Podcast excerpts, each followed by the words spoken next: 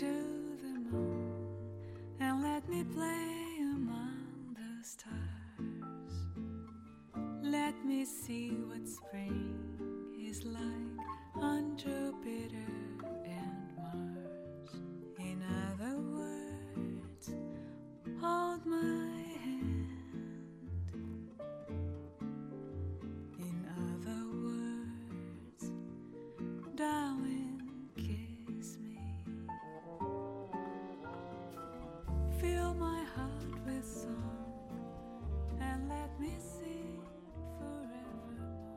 欢迎收听思思的睡前故事，宝宝。嗯，周末要是不想来的话，就先不用来了。到时候我去找你就好了。其实我就是挺想的，但是可能你觉得现在还不是时候吧？没关系，我肯定会尊重你的意见嘛。等你觉得时候可以的时候再说。好吧。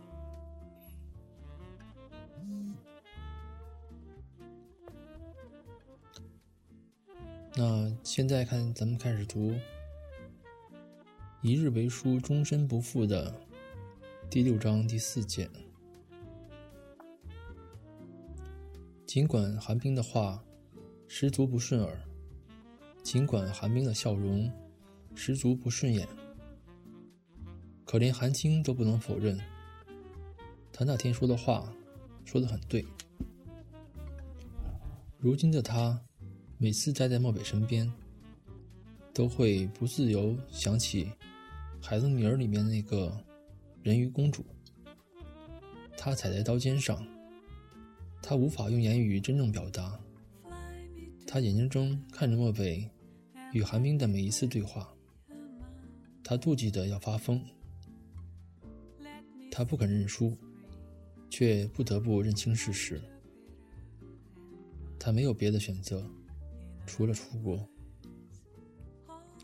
他再次玩先斩后奏，支开所有人，独自去机场，直到落地英国，见到沈岩后，才给莫北打电话。避开眼神接触，没能给他没能给他更多的勇气。听着电话里莫北微微一怔之后的询问，韩青的语气因为底气不足而显得有点冲。刚刚说好了，你不准问我为什么。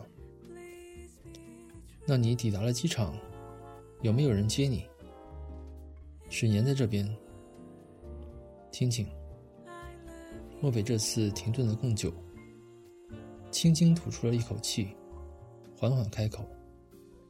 是因为寒冰吗？和你无关。四个字说完，电话就挂断了。从机场到饭店的路上，韩青除去一开始对沈岩挤出的一丝笑容外，其他时候都把手机抵住下巴，一个人愣神打发时间。沈岩没有打扰他。车子里一直都很安静，一直到菜色被端上来，他才轻声打断他的神游。韩青依旧有些心不在焉的，他心情很差，胃口不好，只尝了几口就厌厌的割了刀叉，眉间也淡淡蹙起来，只是撑着下巴，瞧远处来往步履匆匆的行人。沈岩瞧了一眼他面前的餐碟，说：“吃的比过年那会儿还要少。是这里的东西不好吃？还好，是我刚下飞机没有胃口。”他又询问他对他下午安排的意见、夜游的意见、身体健康问题、对英国的适应与习惯程度。但不论他说什么，韩青的回答都只有一个字：“好。”最后，沈岩也把刀叉放下，眼睛墨黑，说的一派云淡风轻。还有最后一件事，晚上和我睡一起吧。韩青又是习惯性的说好，直到沈岩轻挑眉毛，唇角牵起淡淡的笑意，他才忽然醒悟过来，扭过脸对着他，眉间更深的蹙了起来。别误会，先听我解释。他打了手势。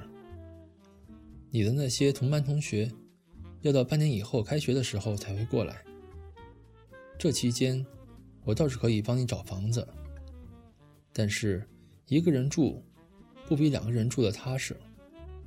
何况你刚来，人生地不熟，又是一个女孩子，倒不如搬过来和我一起住。我自认我的房子够大，并且我还自认我的自制力足够好。以及长着一张可以十足给人信任感的脸，韩青没有撑住，终是抿出了一个微笑。可是，撇开别的不提，你一个人住了这么久，应该早就独来独往惯了吧？其实，我的毛病特别多，是你无法想象的多，而且还挑剔的很。另外，我还想请女佣。以及不受任何约束，和你住在一个屋檐底下，迟早会把你的耐性给磨光的。迄今为止，还没有人能把我的耐性给磨光过。沈岩轻轻点了点桌沿，露出一个淡淡的笑容。这听起来像挺像大话，不过真的是实话。我是百分之百诚意邀请。沈岩想了想，假如你不放心的话，我们可以约法三章。假如你还不放心约法三章的话，我目前还真没有想到更美好、更更好。我目前还真没有想到想出什么更好的方法，因为我觉得拿我的人格做担保就够了。好乱。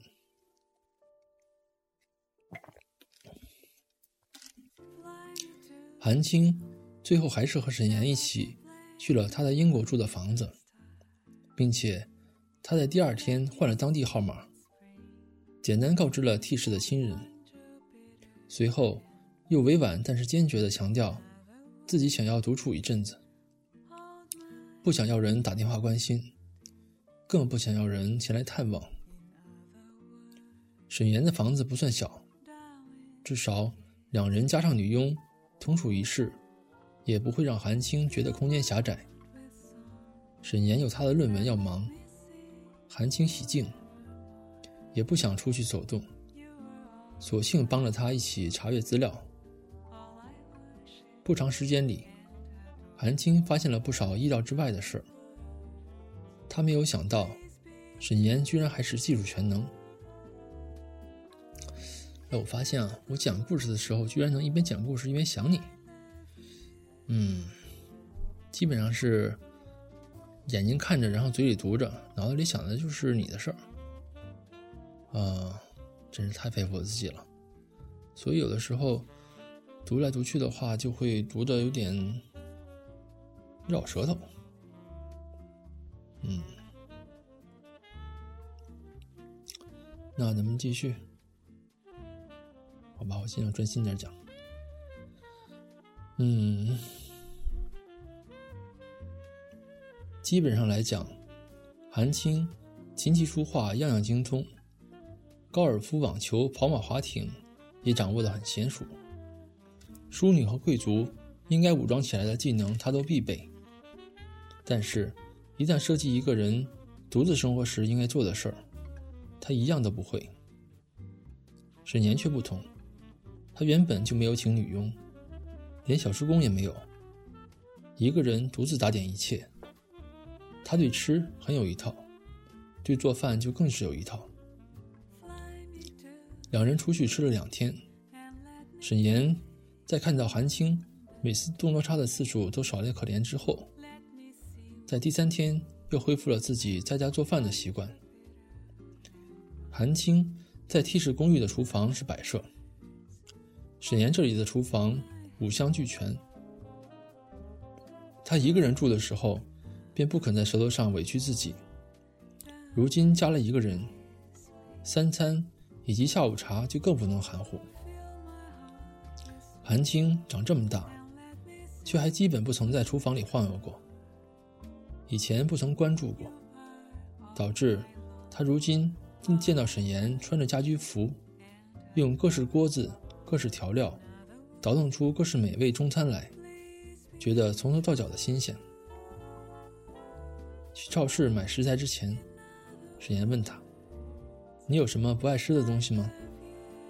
韩青想了想，葱姜蒜、胡萝卜、洋葱，目前想到的就是这些。不吃葱姜蒜，一点都不吃。假如弄成粉末尝不出味道的话，还是会吃的。到了超市。韩青跟在沈岩后边走，推着购物车的人顺手拿了一只番茄，然后扭头看向身后，用眼神无声询询问。韩青咬了咬嘴唇，还是开口：“我不吃番茄。”沈岩扔下番茄，推车向前走了几步，停下，又拿起一根手臂长的黄瓜，继续回头。韩青还在咬着唇。低声说：“不爱吃瓜类。”继续往前走。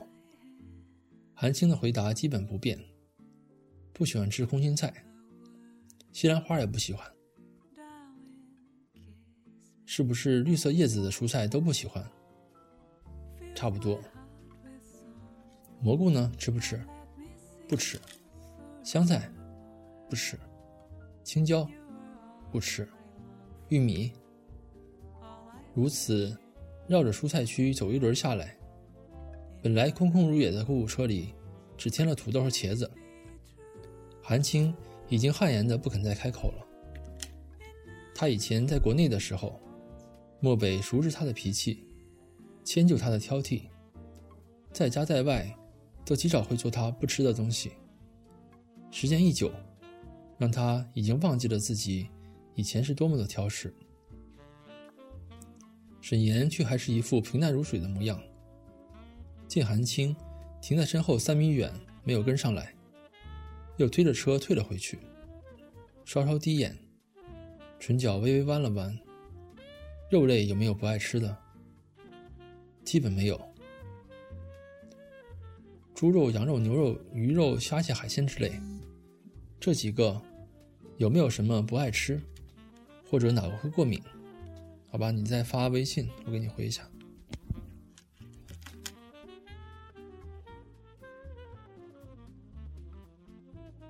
刚刚给你回了微信。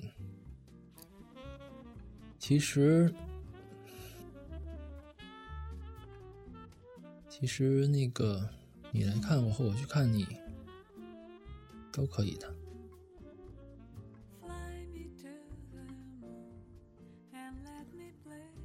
而且你来看我的话，确实也是，因为我也是，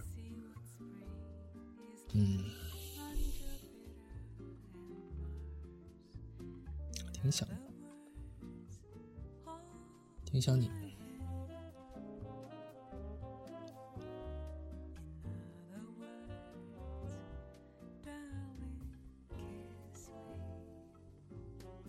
算了，给你读故事了。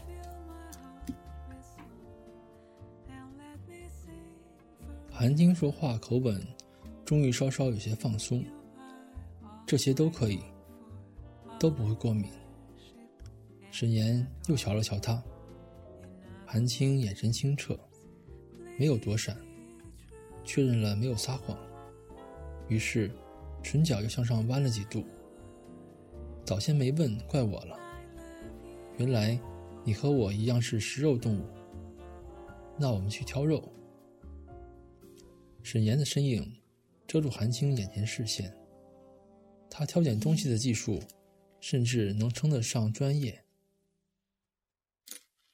且一丝不苟，脊背依旧挺直，袖口卷上小臂，露出蜜色健康的皮肤，微微抿着唇，侧颜俊秀清朗。韩青瞧了瞧他，总觉得哪里如此熟悉。基本相同的身高，基本相同的认真，基本相同的动作。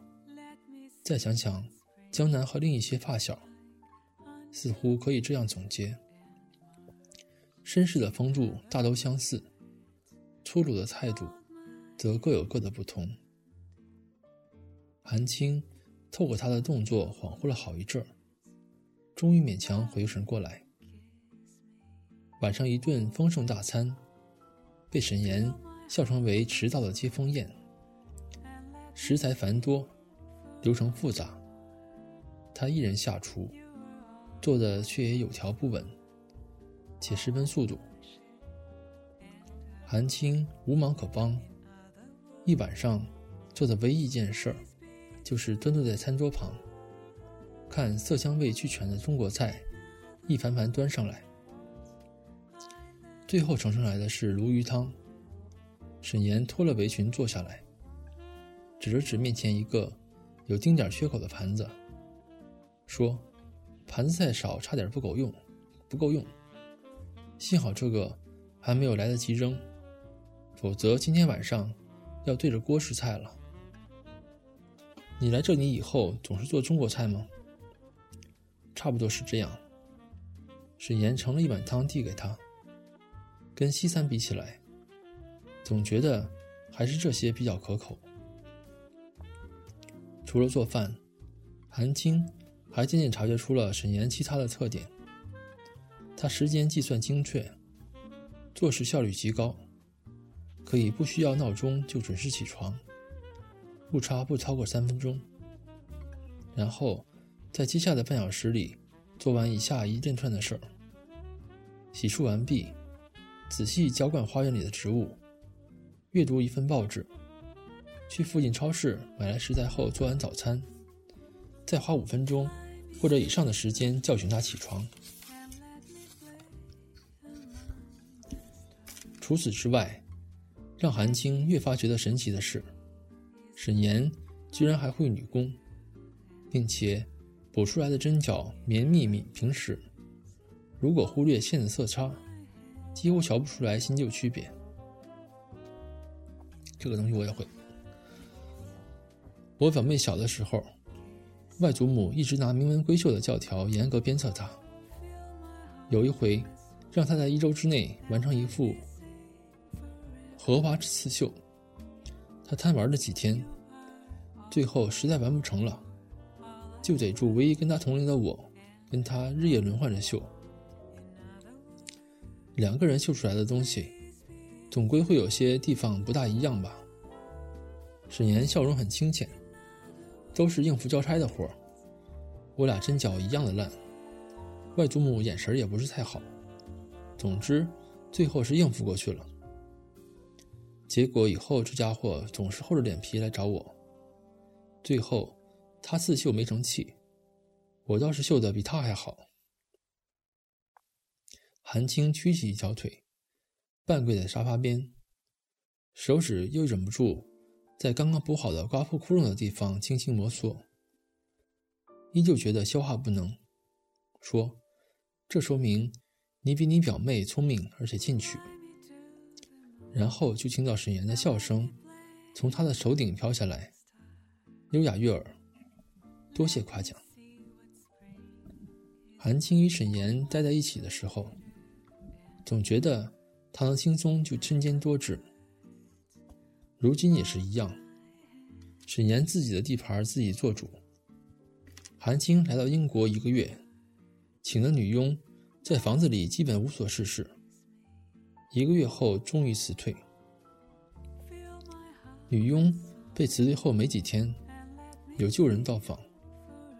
说是旧人，也不过才一个多月没见。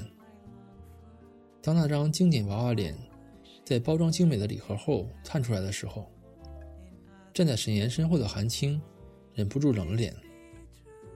江南把礼盒塞进沈岩手里，从进门坐进到坐进沙发，一直都维持着和煦灿烂如同阳光的笑容。沈岩很客气的按照长幼尊卑唤了声“江南哥”。韩青则是完全的语气不善：“你来做什么？”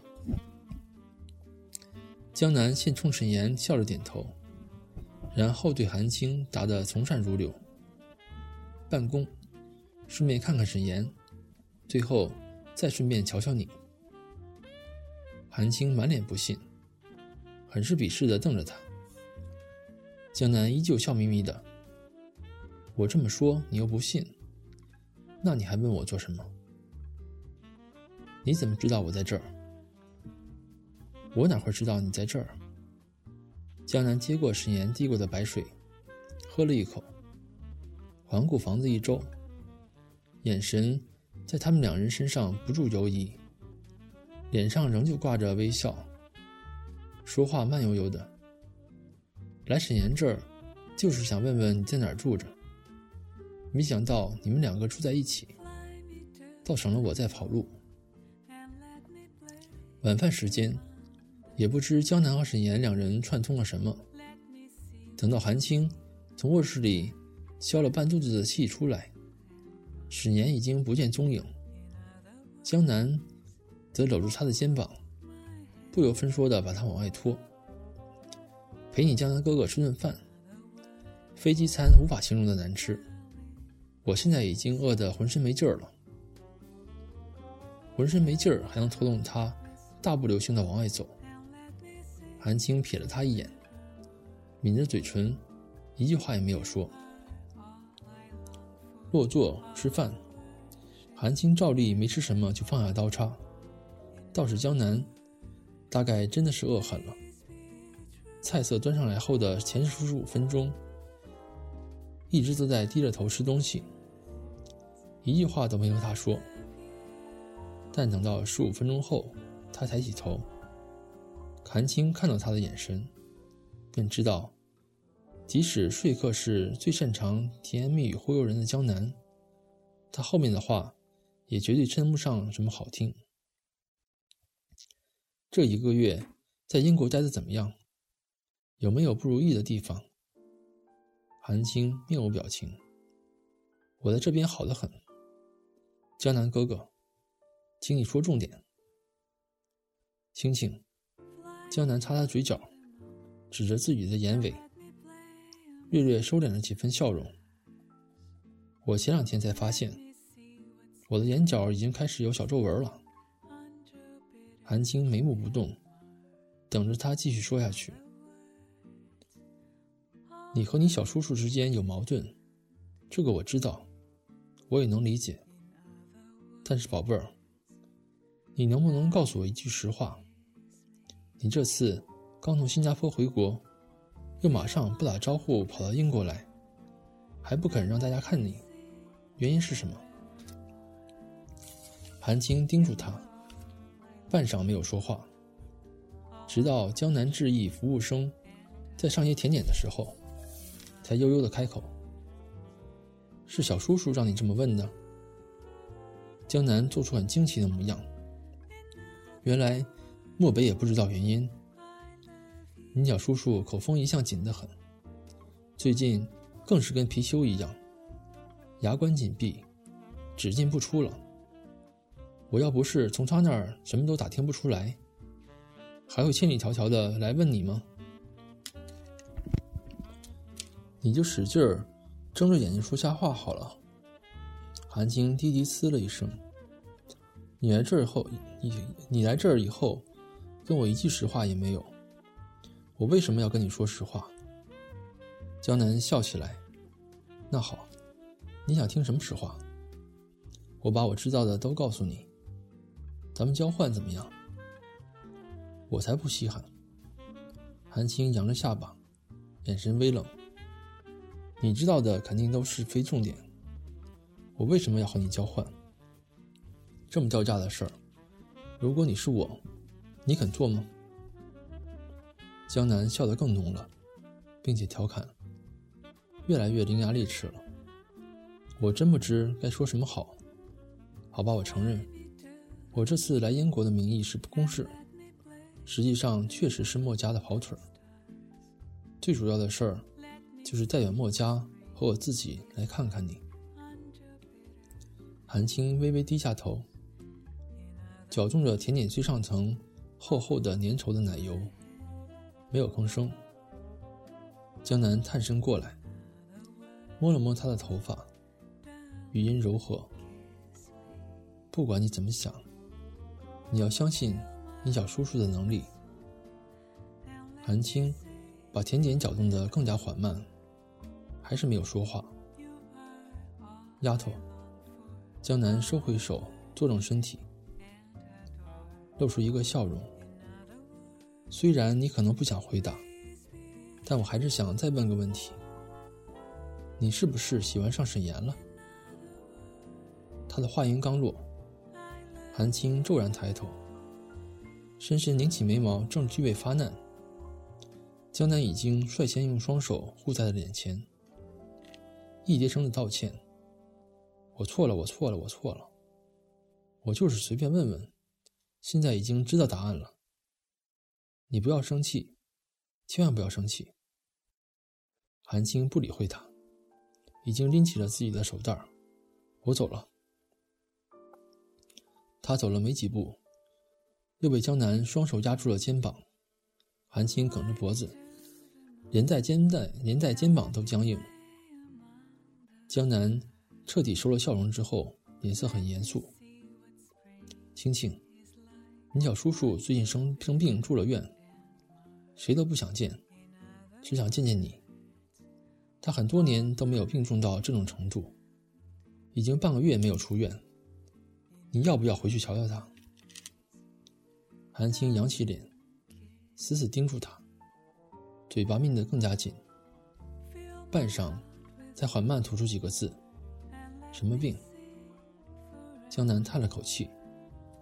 前段时间发了一回烧，不知怎么就烧到医院病房里去了，说是免疫力过低，用了很多药，但脸色就是不见好。这么多天，病床旁边一直都有输液瓶子吊着。你小叔叔以前就也就比我轻那个，轻个那么几斤，现在二十斤都有了。韩青垂下眼，又是长久不说话，直到江南催促才开了口，近轻的近乎听不见。我不回去，我明天下午的航班。江南笑了笑，再次摸了摸他的头。如果我改了主意，就跟我一块回去。第二日下午，江南在机场等到最后一刻。也没有等到韩青，好吧，第四节就读到这儿了。哎，我今天真是读的太费劲了，到处都是错别字儿。今天平时都是嗯很专心的读，今天不知道怎么就集中不了注意力。嗯，看来看来那种事情还是少想少想少想少想，不行，舌头舌头舌头我都捋不直了。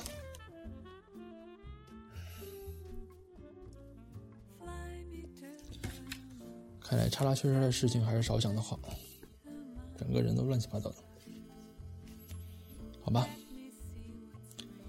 宝贝儿，其实我很想你，说实话，我也很想要你，非常非常想，最近一直在想，但是